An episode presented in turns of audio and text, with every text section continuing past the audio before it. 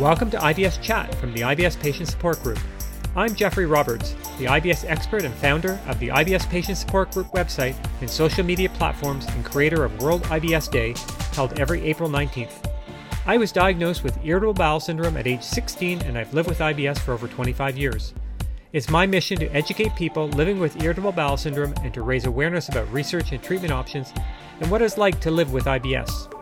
The IBS Patient Support Group is a community to inform and support irritable bowel syndrome sufferers and can be reached at ibspatient.org. Supporting IBS patients is something that I think of every day because the quality of life of an IBS patient and those that support them is very important to me. Episode number 4 Dr. Mark Pimentel is the Program Director of the Medically Associated Science and Technology program known as MAST. He is an Associate Professor of Medicine and Associate Professor of Gastroenterology at Cedar Sinai Medical Center in Los Angeles, California. He and I met at Digestive Disease Week in San Diego to talk about his research. Dr. Pimentel is currently the head of the Pimentel Laboratory focusing on research related to motility disorders, including irritable bowel syndrome and small intestinal bacterial overgrowth, or SIBO.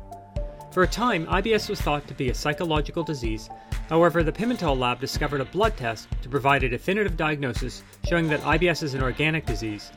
Having a definitive diagnosis for IBS paved the way for additional research in the Pimentel lab to treat the condition. In this podcast, Dr. Pimentel elaborates on the possible mechanism behind IBS and the role that SIBO plays.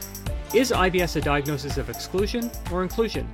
If I have food poisoning, will I develop IBS? Here's Dr. Pimentel. We first spoke about 20 years ago, and I've been entirely grateful that you've dedicated your career to trying to unravel the symptoms which cause IBS. It started with a better understanding of SIBO, or small intestinal bacterial overgrowth, and it's led you down a path of the gut microbiome and interactions with the digestive system. Is that too simplistic a way at looking at it? Well, as everything in science is, it always starts off simpler than it becomes, uh, and over time, I call it regression to the truth because eventually you figure out more things and more things and more things and it becomes more clear. I think IBS compositionally as a microbiome disease, which I can say for real, micro, IBS is a microbiome disease now, compositionally is going to be breaking up into groups. So we have the IBS D and mixed, which are probably related to food poisoning. Uh, maybe we'll get into that later and then the IBS-C, which seems to be related to methane and methanogens, and the mechanism of that is unclear, but also interesting, and a microbiome connection between IBS and, and the microbiome. So, eh, the percentage of your patients that you're seeing, I mean, I imagine that it's quite specialized, but I mean, are you seeing a combination of uh, SIBO patients, or are you finding IBS patients that then you realize that it's probably SIBO? So I, this is always a challenge for patients to understand. So I'm going to try and frame it in a way that I think makes sense for people. Is that when you go back to the 1980s when we were looking at ulcers. So let's say you had 100 people who came in with a peptic ulcer or an ulcer in their stomach. Eventually, people found out that H. pylori was the cause of ulcers, but not everybody, about 60 or 70 percent. The rest could have been Advil overuse, or not Advil, but ibuprofen, you know, NSAIDs. And, and so the, the point is, we didn't change the name from peptic ulcer disease to H. pylori disease, nor should we change the name from IBS to SIBO. SIBO is the H. pylori of IBS, and 70% of IBS have SIBO, and it's the mechanistic cause of a fraction or a large subset of IBS. So I think you've got, got to look at it in that way, because IBS is a constellation of symptoms, but SIBO is the mechanism by which that constellation occurs in two thirds of patients. Okay. So, kind of along that theme, um, IBS has been a, a diagnosis of exclusion f- for quite some time, meaning you exclude all the other conditions that may cause these symptoms and are left with a diagnosis of IBS. Do you feel that that's still the case? Another part of my career has been to try to make IBS a diagnosis of inclusion. I mean, it's part of the reason we develop you know, even today we're going to be uh, talking about the second generation blood test because I want patients to walk away from my clinic saying, I have IBS, I know I have a blood test in hand that says it was caused by food poisoning, and I'm 98% sure. That's what I want. I don't want IBS to be a diagnosis of exclusion because, you know, it's something I see all the time. Patient goes to a doctor's office, doctor does a whole bunch of tests, colonoscopy, etc. The patient pays a huge copay. At the end of the day, everything's negative. There's a tremendous amount of disappointment. on the medical side because they say, well, nobody found anything. There's a tremendous amount of disappointment when they go home and they open the mail and they find a bill. And at the end of the day, they're like, well, is the doctor sure this is IBS? Maybe I should get another opinion. And, and I want to stop that. I want this to be a diagnosis of inclusion. And the blood test helps that. Uh, it's, you know, if both markers are positive, you're 98% sure. And that's huge. Wow.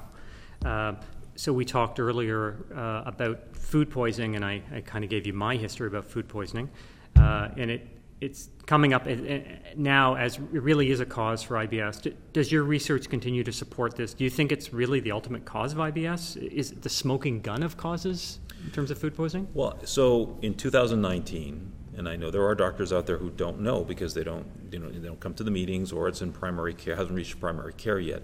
But I think the Klem article from Mayo Clinic, which is the third meta-analysis, so it's not the first, but it is the most definitive. 45 outbreaks of gastroenteritis were studied and meta, meta-analyzed in that paper. And I, I can say 100% for sure a portion of IBS-D and mixed are caused by food poisoning.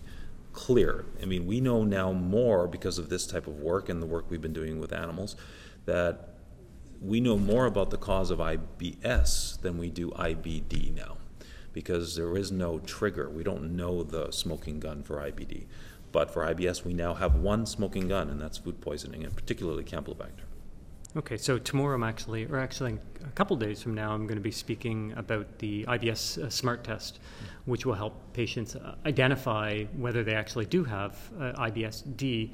So, kind of a final question, somewhat related to that, is how do a patient take all of the research that you've done and your team has been doing and kind of put put it together with a treatment plan for their symptoms? Um, so everything we're trying to do or that we've done has come to this current moment where we know IBS is a microbiome disease. We have a drug on the market, rifaximin, which treats IBS as a microbiome disease. The interesting sort of sidebar to that is we've looked at the number of patients being referred to tertiary care for IBSD, and that's going down. So, in a similar way, again, going reflecting back on H. pylori, we're starting to see less IBSD at higher levels of care because lower levels of care are recognizing it's a microbiome disease and treating it as such, and therefore we don't see them. And yet, we're seeing a ton of IBS-C because physicians haven't recognized methane as much as they have the SIBO side of this equation. And so we need to do more work on that side. And considering also the fact that how many drugs are there FDA approved for IBS-C, We've got so many drugs approved for IBS-C, right. yet I'm seeing more IBS-C now than I ever was. So it, it's a reflection on the fact, two, two facts. Number one, we need to do better with IBS-C. Number two, making patients have diarrhea with drugs isn't making them satisfied that the C is better. It's very true. We, uh, in the IBS community, we joke about the fact that IBS-D patients uh, want to be constipated and IBS-C patients want to have diarrhea. But in fact, if you're mixed, you, you, really don't want either side of it. So it's a very good perspective, actually, uh, to consider the patient side that they wouldn't be very happy with either one. Um, thanks very much for taking the time uh, today because you have an incredibly busy schedule, so I really appreciate it. It's my pleasure. Great talking to you today. Thanks.